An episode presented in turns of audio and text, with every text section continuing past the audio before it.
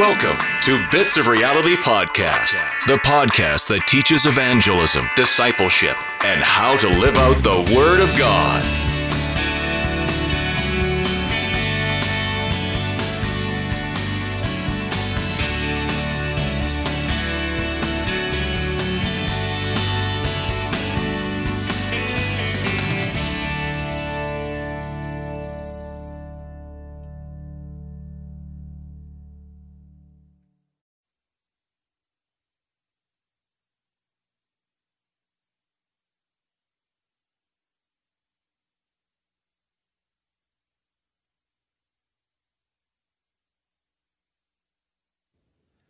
Good morning. There we go. That's better. Gets it's pretty easy to forget that you have a microphone on. You're you're a preacher, Scott. Come on now. uh, well, as you notice on your uh, church bulletin, as I did just this morning, uh, I should be preaching from verses five through eleven. However, I had misread that when Scott had first texted for me to uh, preach this passage, and I went from verse 1 through 12. So um, uh, I'm sorry if that seems a little lengthy to you, but uh, it's for your good and for God's glory. And uh, so bear with me, and uh, we'll get started. First, I'd like to pray and uh, that I, I find is the most important thing to do before we approach the Word of God.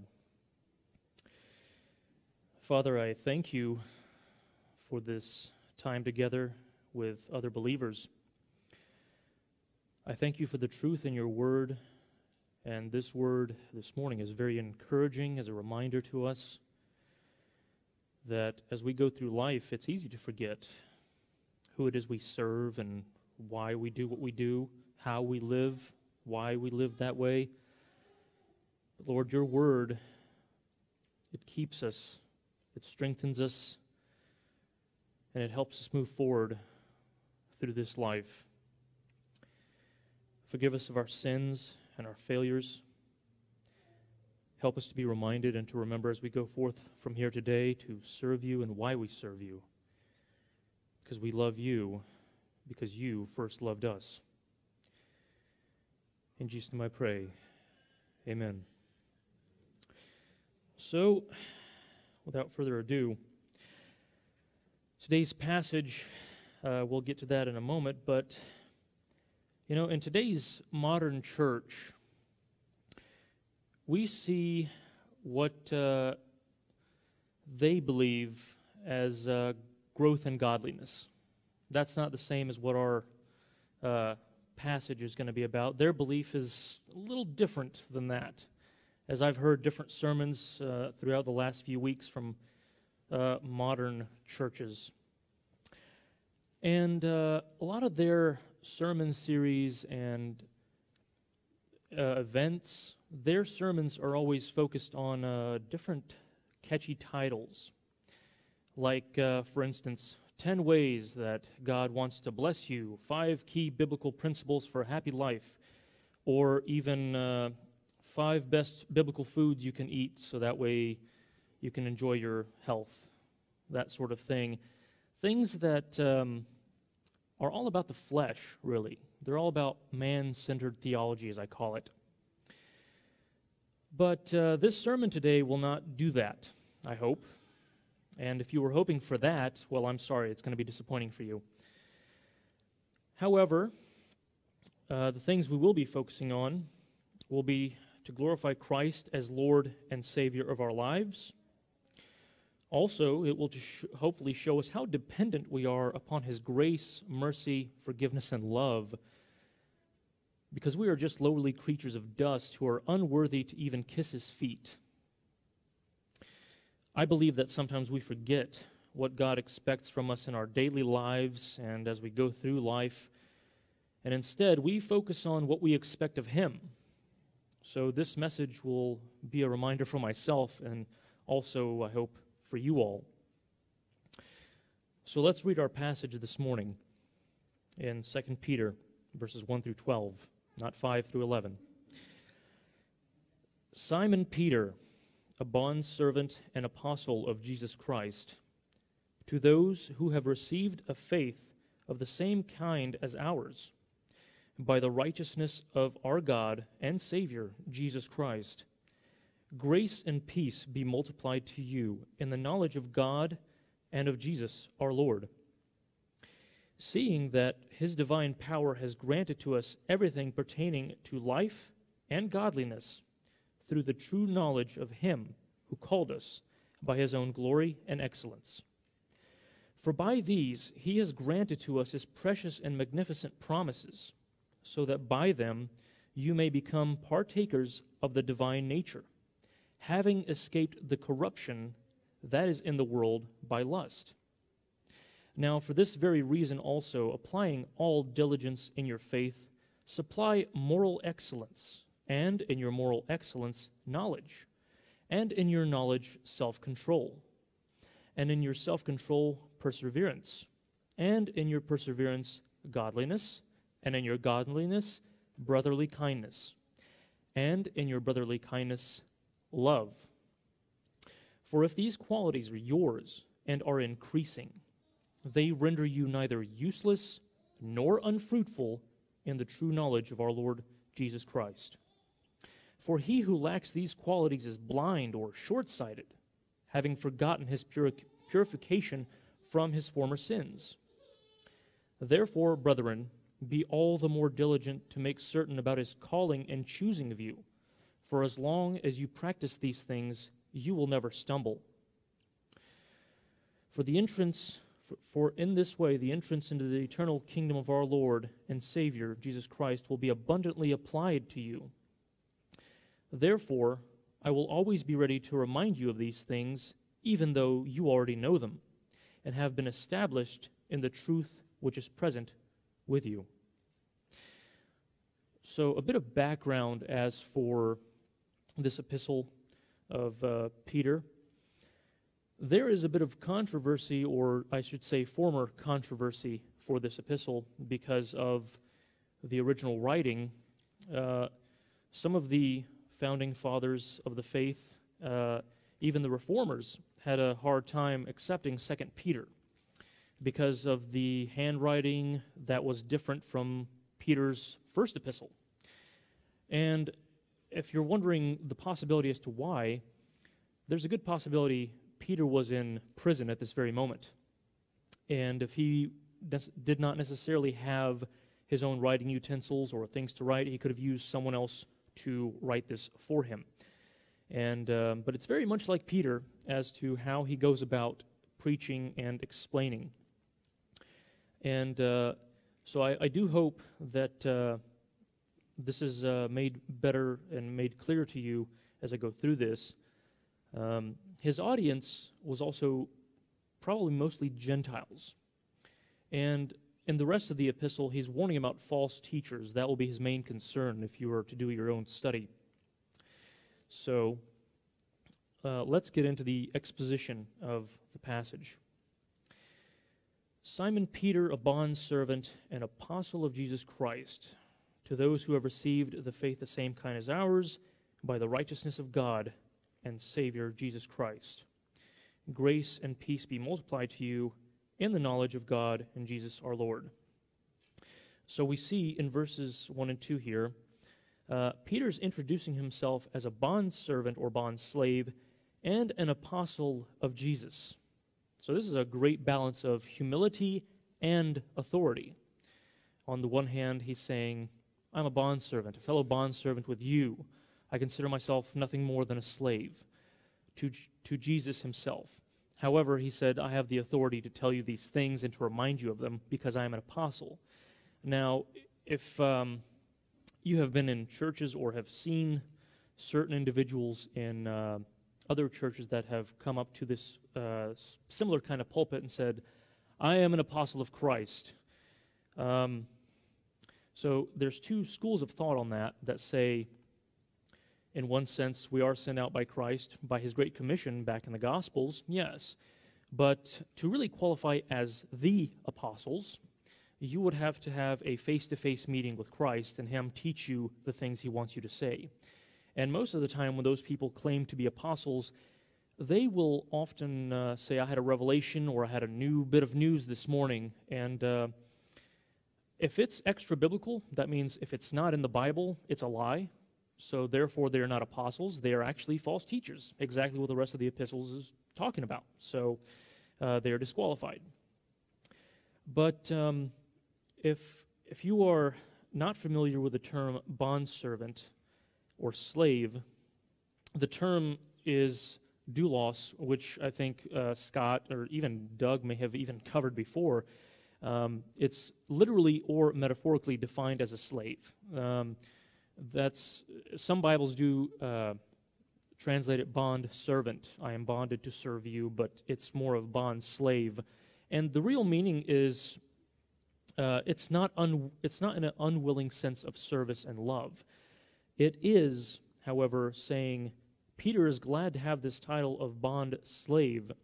Um, and you can see his eagerness previously in uh, John 13 37, which Peter says to Jesus, Master, why can't I follow you right now? I will even lay down my life for you. And uh, so you see just how, how eager Peter is to serve Christ. He loves Christ, and he, he calls him Master, Lord. And um, so this bond slave term is a term of love. In a sense, it's saying, I worship Christ as master of my life because I love him and because he first loved me. And he also refers to himself uh, as the apostle, and that is uh, the word there is a divinely sent messenger or representative of Christ. And uh, like I said earlier, this title is only appropriate for those who have been taught directly by Christ. We cannot uh, claim ourselves that we are divinely appointed apostles. Um, because I don't know of any of you uh, that have seen Christ this morning and had a new revelation. And uh, so y- you can't claim that. And if you see someone claiming that, you may want to clarify that with them as to what they mean.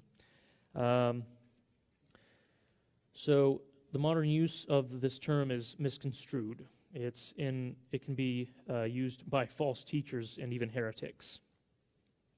He then goes on to say that the words he has written are for Christians, those with the same faith as ours, he says, given by Christ. It's another show of humility as he makes no distinction amongst those in the faith, uh, as it is one and equal with the, uh, through all of them. There is no leveling up in the faith. Uh, like uh, you might think in video games, for instance, level one through five, you're this warrior class, or you're a, you're a hearer of the word. Level six through ten, you're a doer of the word. So on, you know, you become a disciple finally. No, it's the faith. Once you have it, you've got it, and it's equal with all. Now, there is a different maturity in faith for certain, but faith itself it doesn't have levels of greatness. Um, Christ gave it to all equally. So it's basically um, referring to that we are equal with one another, and that's why Paul is reassuring them even though I'm an apostle, I, my faith is equal with yours. Um, I'm, I'm not considering myself greater than you. I am a brother with you, a fellow believer, a disciple, a bond servant. So, Paul actually says the same thing, referring to uh, you know elitism and different sects of faith. Um, as some people would in uh, Colossians 3:11, you know, he makes the mention that there is no difference or distinction between Greek, Jew, Gentile, male, female, slave, or servant, free or, or, or slave for that matter, because we are all one in Christ. To make those distinctions is to create pointless arguments, pointless divisions, and we know that Paul himself told Timothy and even Titus that those things were not to be amongst believers. We are to stay away from such things. So it's referring to uh, his, stance, his stance of camaraderie with these Gentile believers, as he is a Jew. Um, so, verse 2 is simply a commendation for the continuation of thirst for a deep knowledge of Christ as he talks about the knowledge which has been given. And it's not a shallow knowledge, but as I'd call it, it's a lordship knowledge. Uh, epignosis, which is the, the word that is being used there in verse 2, uh, seeking ways uh, to show their love and loyalty for Christ by seeking to please Him and to discover the things that will please Him.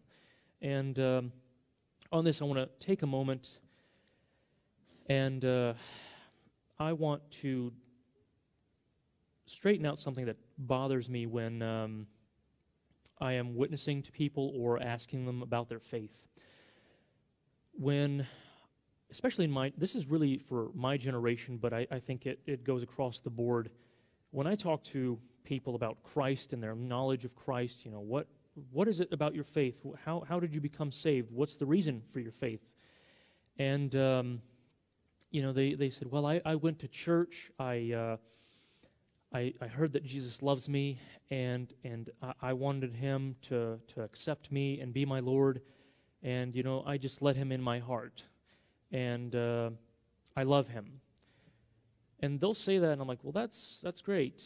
Um, so, what do you know about him?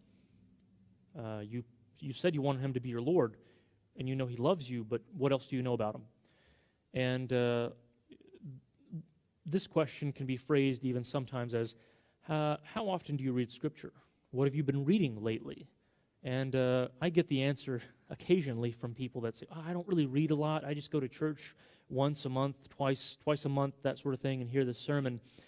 And uh, so I get a lot of my understanding from that.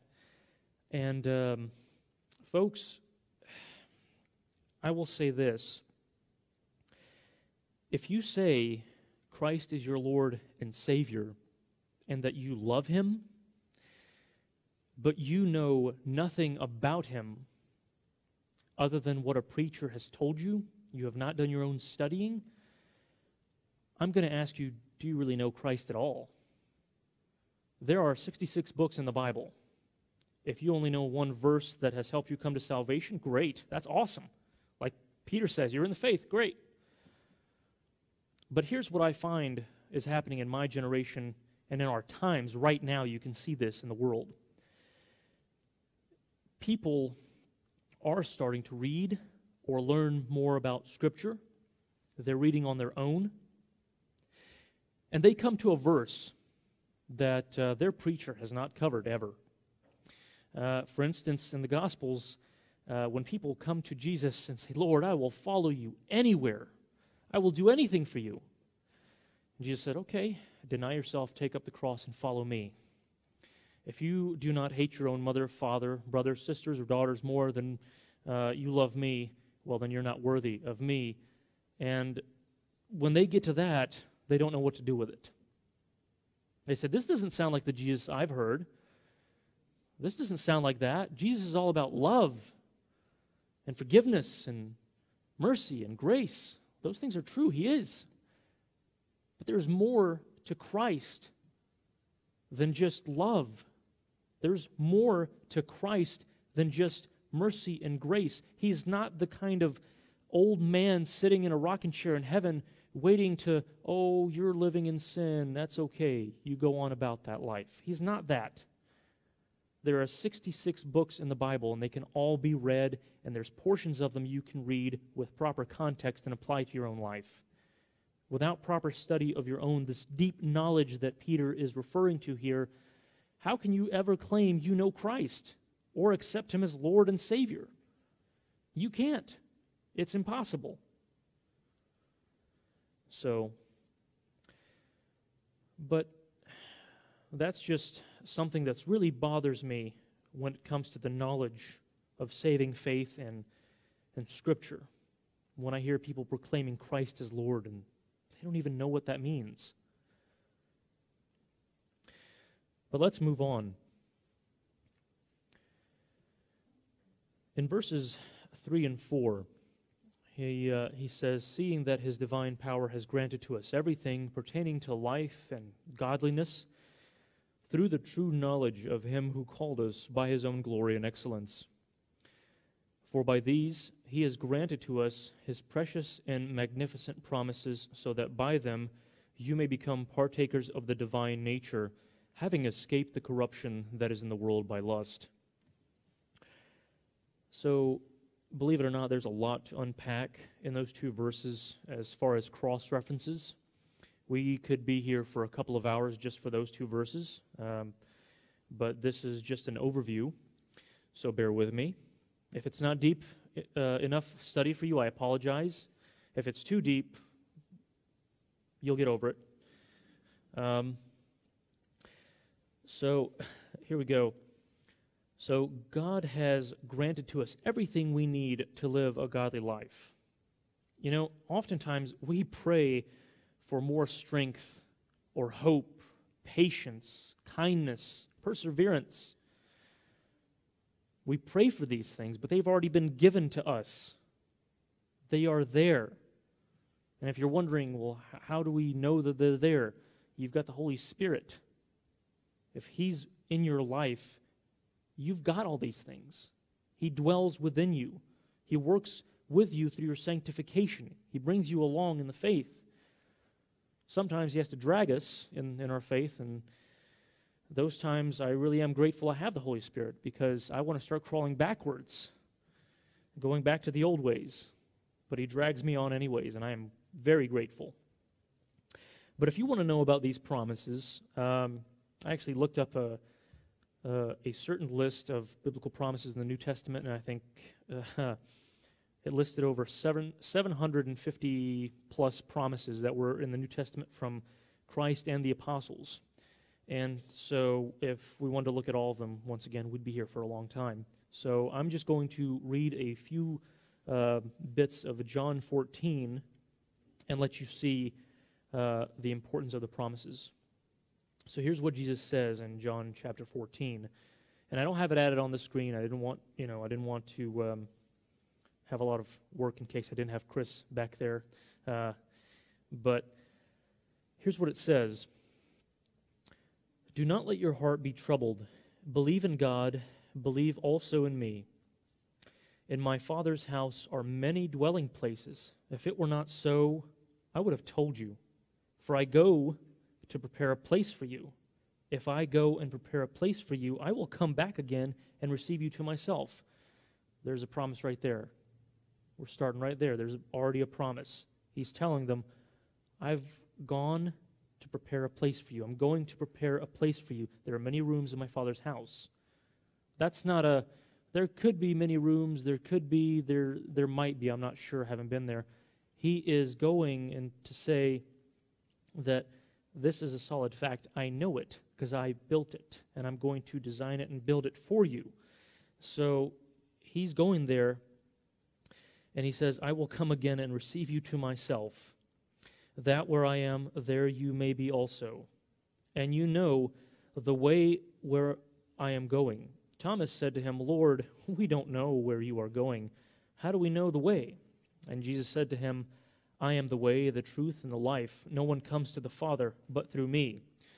So there's actually another distinction and a distinct promise. He says, You want entrance into heaven? There is no other way but through me. That's a guarantee. No other way. And he doesn't just say that once. There's many conversations he has with many people that is the exact same line of thought. He, he's, he references himself as being equal with the Father, even though he also humbly says, I am his servant. Um, so he, uh, he continues, he said, No one comes to the Father but through me, and if you had known me, you would have known the Father. Also, from now on, you do know him and have seen him. Philip said to him, Lord, show us the Father. It is enough for us. And Jesus said to him, Have I been so long with you, and yet you uh, have not come to know me, Philip? He who has seen me has seen the Father. How can you say, Show us the Father? Do you not believe that I am in the Father and the Father is in me? The words that I say to you, I do not speak of my own initiative, but the Father, abiding in me, does his works. So we can move on further down there. Um, here's uh, what it also says a few verses later If you love me, you will keep my commandments. I will ask the Father, and he will give you another helper, that he may be with you forever. That is the Spirit of truth, whom the world cannot receive. But it does not see him or know him, but you know him, because he abides with you and will be with you. I will not leave you as orphans. I will come to you after a little while. The world will see me no more, but you will see me. Because I live, you will live also. So we see that Christ is talking about the Spirit of truth. That's another promise. He says, I'm going to send you a helper. He's promising to send the Holy Spirit in his stead to the disciples at that time when he is resurrected and ascends to the Father. And what Christ is doing now is he's interceding on our behalf uh, at the Father's right hand. So uh, while he's doing that, he's not here with us physically, so we have the Holy Spirit. And because of that, we can go on and continue living godly lives without the Holy Spirit assisting us, without the Holy Spirit guiding us, helping us to even understand things in Scripture. And there's been times when I've been proven this very thing that I've read a chapter or a few verses of Scripture and I just can't get it. I'm, I, I have no idea what it is, and uh, it doesn't make sense to me. I, I've even looked at commentaries or something, and I just still I don't understand why it says it the way that does, and my mind begins to even almost not accept it. And then I have to pray, Holy Spirit, open my eyes, open my heart, humble me to be in obedience and understanding of your word. And he has done that thus far and will, according to Christ, continue to do that when I ask. So the Holy Spirit is the helper Christ promise. That is the, one of the greatest promises that uh, Christ offered to the disciples and to even us now. Um, so th- those are just a few of the promises. And there's more, obviously, uh, but those are I want to focus on Christ's direct word promises there. Uh, and what an encouragement they are, and what an encouragement they must have even been to the believers, um, knowing that as Peter had taught them and whoever else would have been with them and taught them about Christ, what an encouragement this would have been to them, as Peter saying, those promises that Christ told us as Jews, Jewish believers, they're yours as well, even though you're Gentiles. There's no distinction, remember. So, um, now, this is pretty important to understand in that time. I think in that time and place, in, even now, I think there's a bit of um, controversy and issues of uh, different elitisms uh, or elitists in different groups.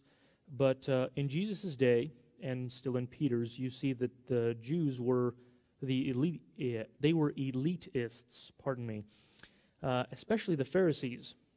They believed God favored only Jews and he would only destroy and annihilate the Gentiles. Uh, so, Peter, being a Jew, confirming uh, this inclusion of promises to the Gentiles is a big thing. And uh, it still is a big thing for us. We can't be disqualified just because a, a Jewish person reading the Torah says, uh uh uh, you're not getting in. Um, Peter says the opposite. Even though you're a Gentile, you still hold on to the promises. You've been guaranteed them. And um, now the last bit of verse 4 is referring to um, the escape of believers from the corruption and decay of the world, which chases only after whatever it lusts for. And that is very true because with the Holy Spirit as the helper, he works on our sanctification. And sanctification, we're not fully sanctified immediately, right? We're not fully sanctified uh, immediately right now. We're not perfect. I still sin. You still sin, I'm guessing. Um, anyone here doesn't sin, go ahead and raise your hand, right? Um, last time I checked, I was a sinner. And, and so the Holy Spirit helps us to work that and, and work through that by letting us understand the deep things of God and the deep things of Christ in our lives. And we need that. We definitely need that. Uh, it's without understanding, like I said earlier, we're not going to know who we're serving or who we're calling Lord or why. Uh, it's important. But uh, let's, let's move on. In verses 5 through 7 here. Now, for this very reason, also applying all diligence, in your faith supply moral excellence, and in your moral excellence, knowledge, and in your knowledge, self control, and in your self control, perseverance, and in your perseverance, godliness, and in your godliness, brotherly kindness, and of course, love. So Peter says, because of all these things given and done for us by God, we cannot simply just sit back and say, Great, I've got faith. I can just live a lackadaisical, easygoing life, no problem. I don't have to worry about anything else. I don't have to worry about reading. I don't have to worry about studying. I've got faith. I'm good. So, uh, but we know this is this is not exactly the case. Even Christ said, "A tree or a branch that does not bear good fruit is cut down and thrown into, into the fire. It's useless, worthless, pointless." So Peter's telling them, okay, you've got the faith, you've got the understanding, you've got the knowledge that I've imparted to you by explaining and teaching you. Great. Here's what you keep on working on. And he says, now, uh, go put in maximum effort into your godly living. That's what the word diligence is there. Uh, he, he's, uh, he's saying, put in maximum effort. No halfway Christianity here maximum effort only, giving all your diligence, all your effort to your Christian living. You cannot be self serving. So we know that once we are saved, we have to show total dedication. It's, there's no uh, part time Christianity. In Luke 9 62, um, Jesus says, No man having put his hand on the plow and looking back is fit for the kingdom of God. Sorry, no halfway Christianity. No part time Christians here allowed.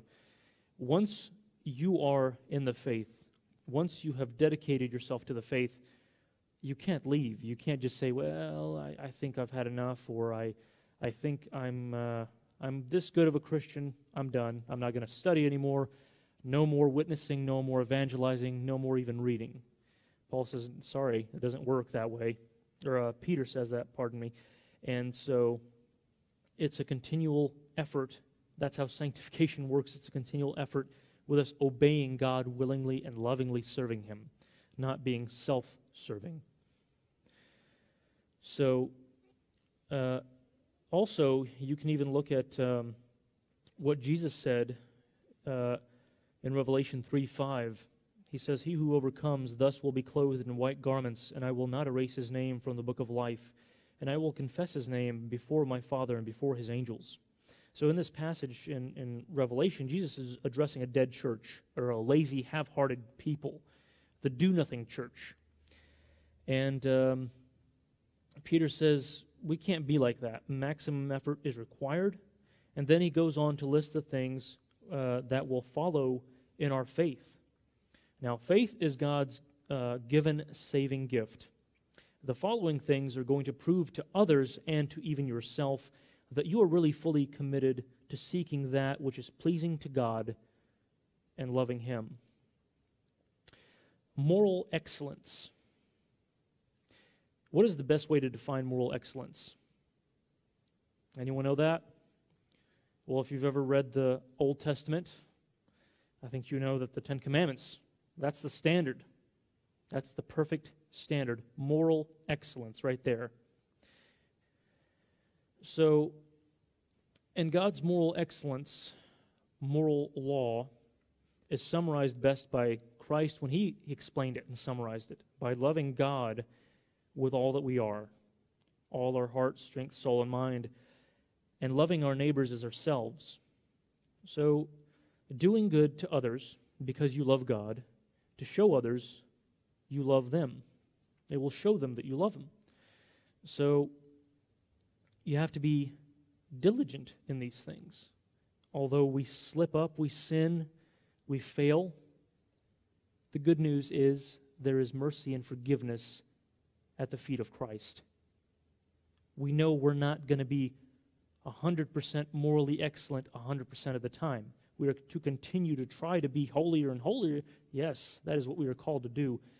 But that is not to be our point of salvation. We cannot say, well, now I've gotten to this level of moral excellence. I'm getting in for sure. If I can just keep it here, I'll be fine. There's more to this, more than just moral excellence. And by the way, in case you haven't heard it from anybody else, moral excellence will not save you. The Pharisees thought themselves as pretty uh, excellent with their morals, and Christ called them uh, snakes and serpents and uh, worse things than that. So it doesn't really work out. Sorry to disappoint you. Now, the next things that uh, Peter lists is knowledge.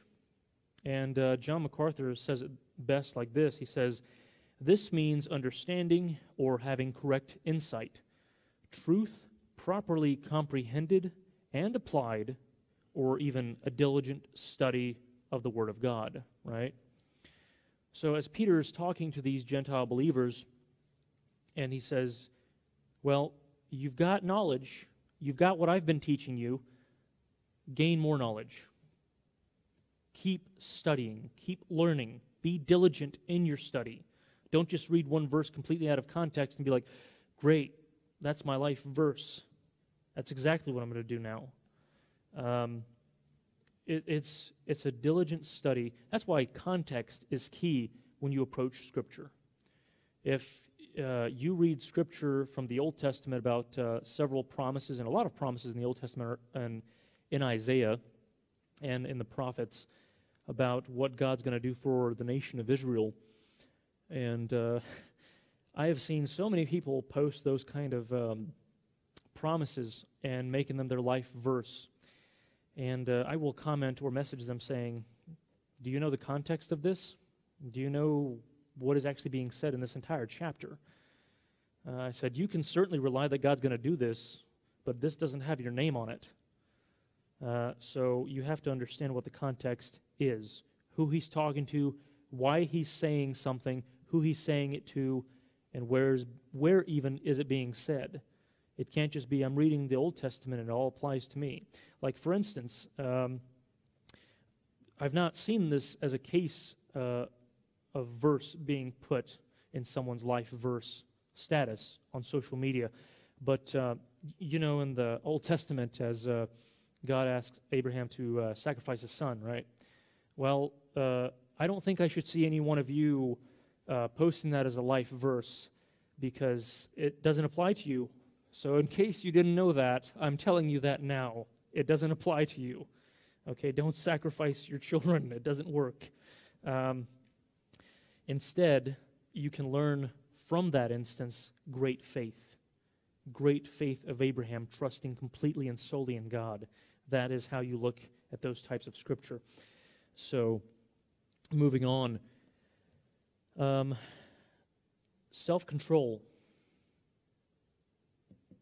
now that that is a hard-hitting toe stubber, as I call it, because all of us at one point or another throughout every single day of the week, including Sunday, I would say, we will uh, lack in self-control.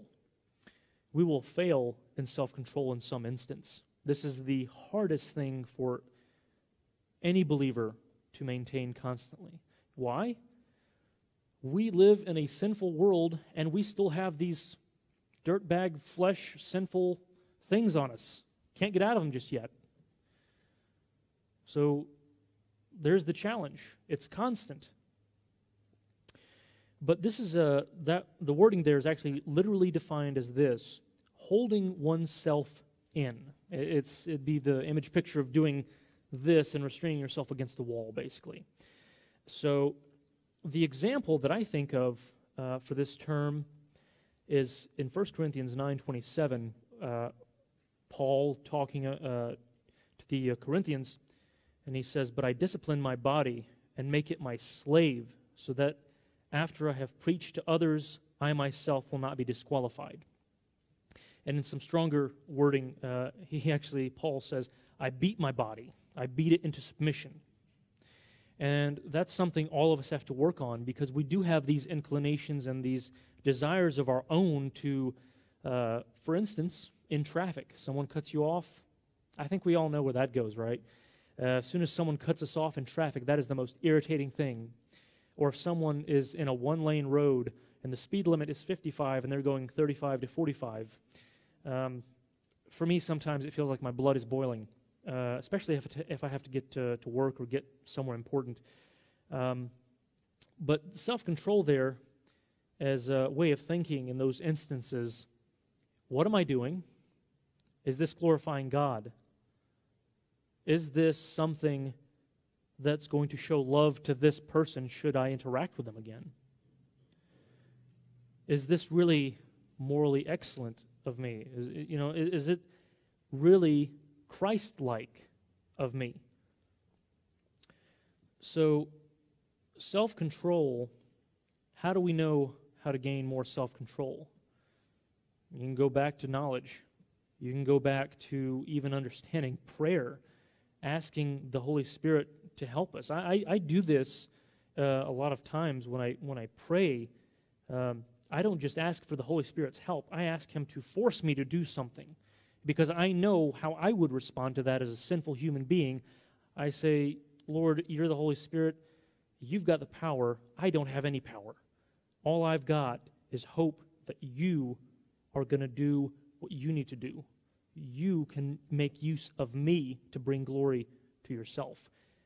That is what we ought to be doing. We're not to simply be like, well, I've tried praying, it doesn't work. I don't know if I've got the Holy Spirit. If I do, He's not working. Well, self control. You do have a responsibility upon your own self to understand that, yes, you are a sinner. Yes, you can fail. You will make mistakes. You will sin, and you're not perfect. However, you don't excuse those things away and saying that's just normal you have to understand this dishonors God when I lose self control. This dishonors the Holy Spirit. This grieves Him in a, in a sense to, to dishonor the Holy Spirit. We need to focus on self control, and I think in, in, in our certain time right now in the world, people are lacking self control. Everyone thinks everything should be theirs for absolutely nothing. They should get all the good things and do whatever they want without any consequence. But we are called for self control. There is a standard of living for every Christian. Perseverance. This is a tall order for all of us during cer- certain circumstances. Being patient with people, and this is even can apply to be self control in, in one sense of how we deal with people or circumstances. This term is really referring to and, and, defined as no surrendering to circumstances or while going through trials. Hope is the cornerstone. This can be as little as dealing with a difficult person at work to dealing with deadly persecution. So, perseverance. Perseverance. We may be coming upon a time where there is deadly persecution for us.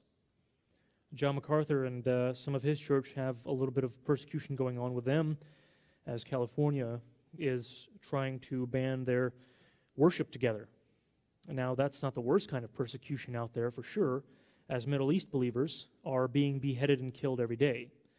So, but persevering through trials and circumstances to glorify God is a great reason to continue, to not surrender to whatever circumstances are about us. So, godliness. This is also defined as holiness or holy living. In another sense, continue to grow in sanctification by the Holy Spirit. Um, the, like I said earlier, don't just, okay, well, I've come this far as a Christian, I'm done. no more reading, no more studying, I'm in. I'm just going to sit back, let go, and let God. No, you have to keep practicing in the things of godliness. You can't become lazy. That's when we reach verse 12, that's what Peter is saying. I'm, you know this stuff, but this is a reminder for you. This is telling you, you know it, I'm going to say it again. How do we, in school, the only way I ever was to ever really remember something aside from math, I could never remember math no matter how many times I read it, um, was through repetition. Once I read a book or a chapter of a book, what I do is I'd reread it again and again and again. And that was my way of remembering what I thought I knew, right? And so that's what we have to do um, with even godly living as a reminder. And I, I also want to say something uh, about this. Some of us, um, when we lack our own self control in those moments or times when we're apart from the church, even, or a lot of godly uh, other believers, and we're out there in the world and uh, we don't notice, but there's another Christian standing off in the distance somewhere, a good brother who's watching us. And we lose self control and do something very foolish. And they come to us and they say, Wow, that's, that wasn't very Christ like. Well, in my generation, and quite a, you all will notice this, but uh, the common phrasing as a rebuke to that Christian believer don't judge me. Well, all he's doing here is what Peter's doing for these Gentile believers. He's giving you a reminder. If you say you are under Christ's lordship, act like it. That's all it is. He's not judging you. It's a brother clapping you on your shoulder, say, "Hey, come on, what are you doing? You're supposed to be Christ-like. That wasn't Christ-like." And when he does come to remind you, it better be in Scripture if you're aware of it. It better be in Scripture. It can't just be something that they make up in the moment. So there's two sides to that. There's legalism, liberty, but that's another sermon. And we won't go into that right now. So moving on though, brotherly love or brotherly kindness. Uh, Phileo or Philadelphia, as, as, we've heard several times here. Uh, brotherly love, loving one another as Christ loved us showing deference for one another in, in life and different matters. We're treating others how we'd want to be treated, right? Sometimes, uh, and I'm not picking on anyone uh, specific here, Dad, but uh, that might mean at lunch you might give me the last piece of pie. Deference, brotherly kindness. Uh, but no. Uh, but this is something we need to focus on. We can't all just be running to the front of the line and making sure we're the first ones there in in a sense. We're not supposed to, I want to be the first one there. I want to be the first one, so I'm going to push everybody else out of my way. I'm going to be there. I'm going to be the first one there. I want to be the front of the line. This is referring to because I love you, brother or sister, I'm going to let you go first. I'm going to let you, dad, have the last piece of pie.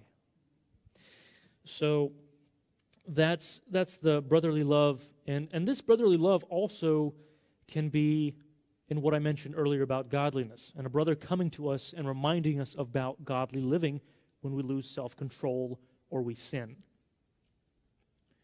So that's that's just a a wonderful thing. And, and I also see that um, I think we've learned quite a lot about the different uh, words of, of love here at this church. I think we've gone through them quite a lot, but as a reminder, um, there are there are quite a few. There's four or five in the Greek uh, that you can look up that are uh, that have different qualities and different meanings as to how to apply in our daily living. Um, but the last word here is obviously love, and this is not the phileo or uh, Philadelphia love, as I said, brotherly kindness. This is the agape love, which is uh, self sacrificing love. This is um, best summed up when, when Christ said, uh, Greater love hath no man than to lay down his life for his friends. That is the self sacrificing love. Uh, that is the greatest love you could ever have um, for a, another believer.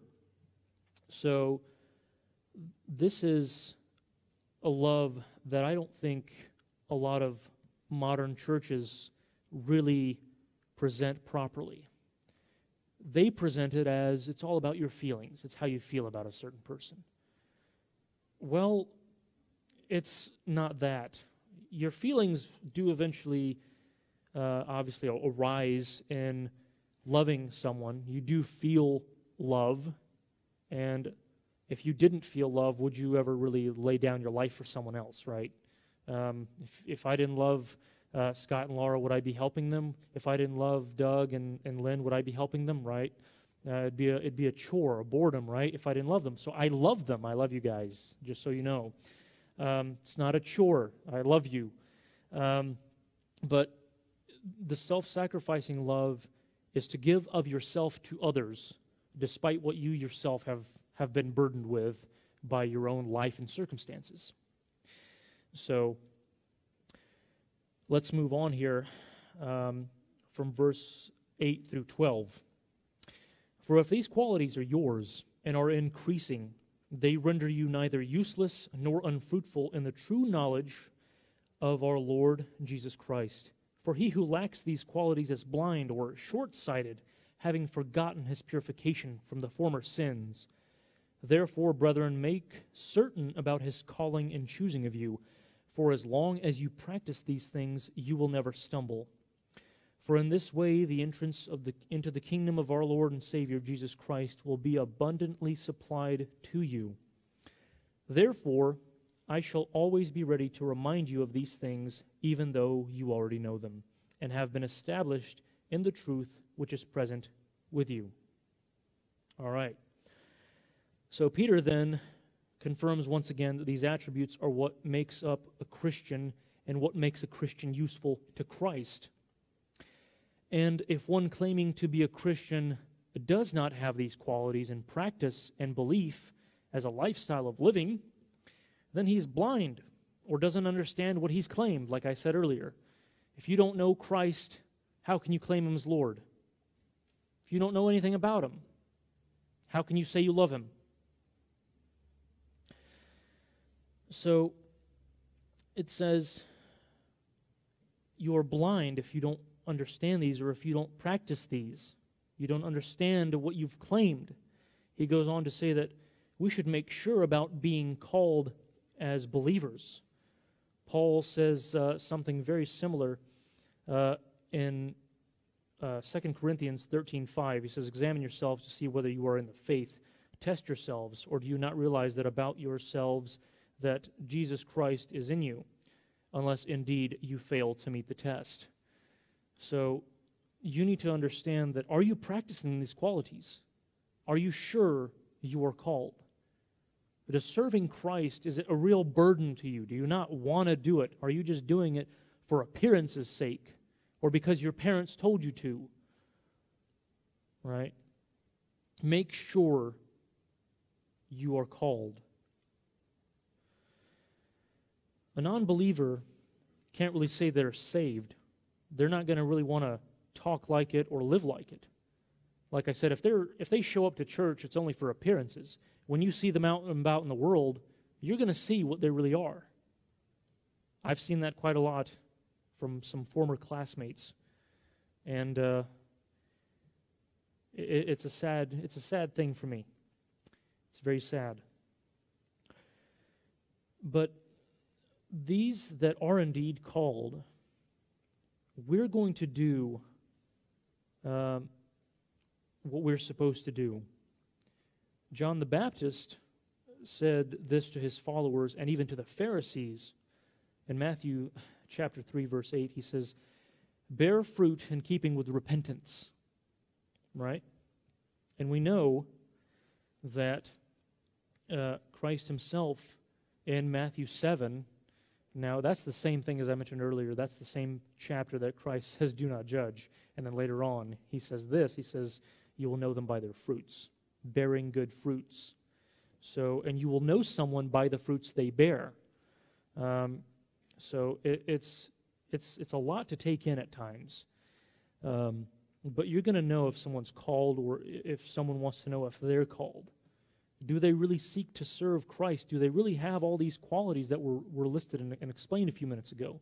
Do they love practicing them? Do they know that they struggle practicing them?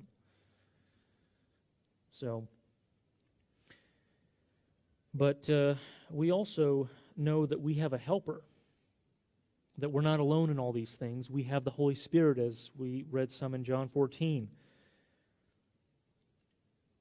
So you can also look at Galatians 5 22 and 23, fruits of the Spirit.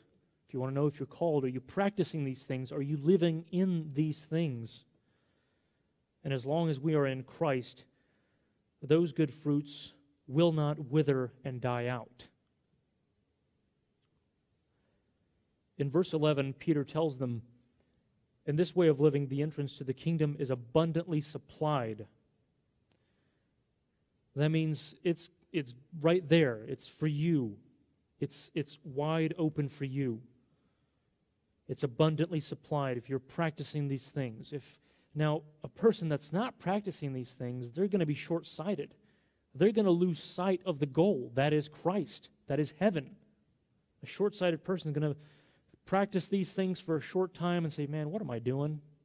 What, why am I doing this?" Right? And they're they're going to go off the path. So, but a person that keeps practicing this, we are abundantly suppri- uh, supplied with the entrance of the kingdom of heaven. So, moving on here, we know that uh, Peter is saying to these believers, he says in verse 12, I'll make sure to keep reminding you of these truths because you and I need to be reminded. Peter had his reminder and establishment after Christ's resurrection in John 21, verses 15 through 17, of what he needed to be reminded of. To love Christ above everything else. Does he really have the commitment? And this passage itself is not very much different. Are we really committed to the way of Christ? Are we really committed to his word and godly living? Make sure you are.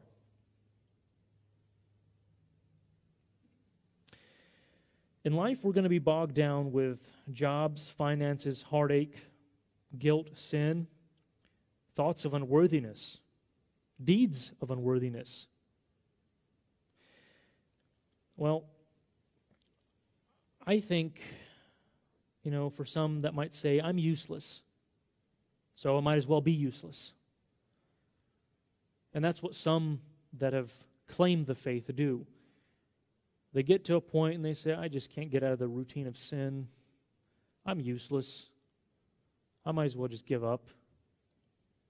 Well, Peter says, don't. Be diligent. Put in maximum effort. Prove to yourself and to others around you in Christ that you are worthy of the calling, that you are called.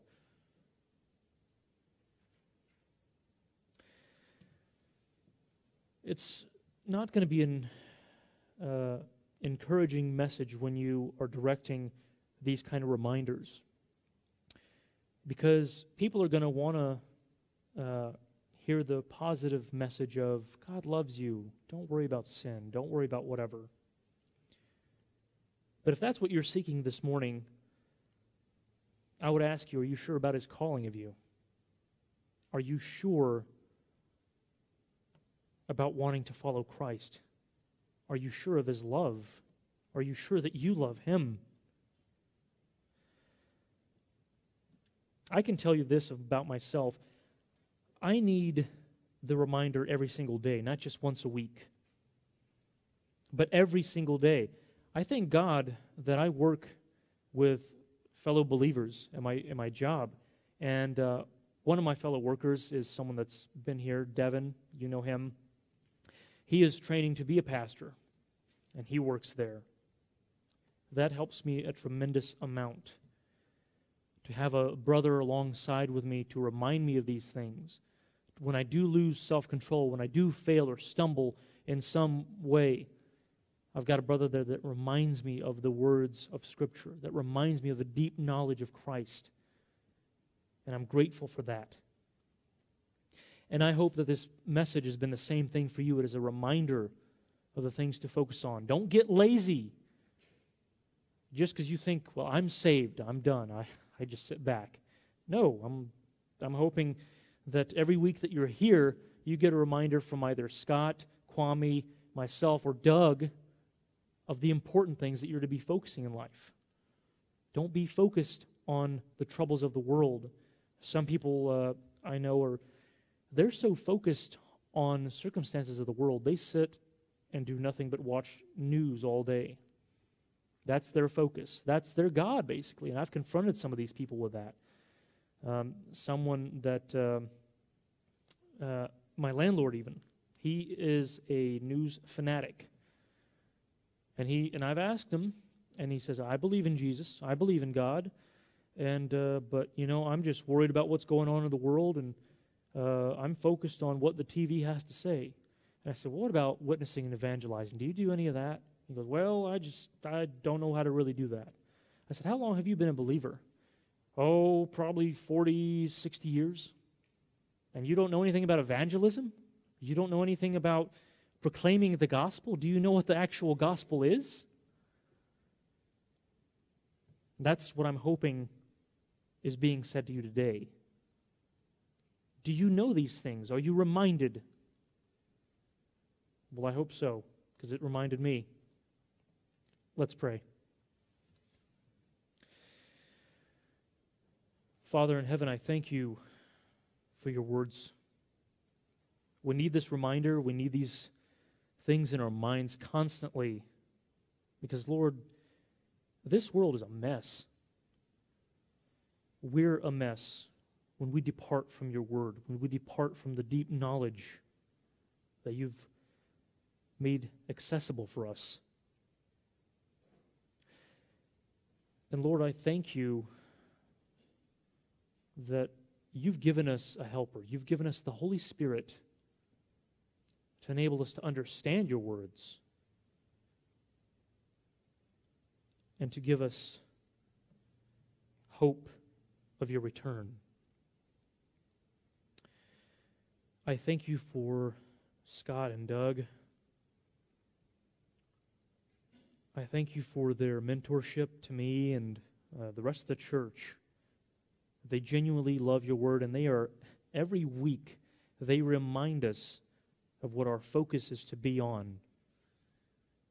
Not ourselves, not our own issues, but to serve you and to seek the things that are pleasing to you in your word, to be diligent studiers of your word. And Lord, I hope I've given the same kind of reminder today. I hope that none of my words were a waste, but all of them were for my fellow believers' good and for your glory. And it is in Jesus' name I pray. Amen.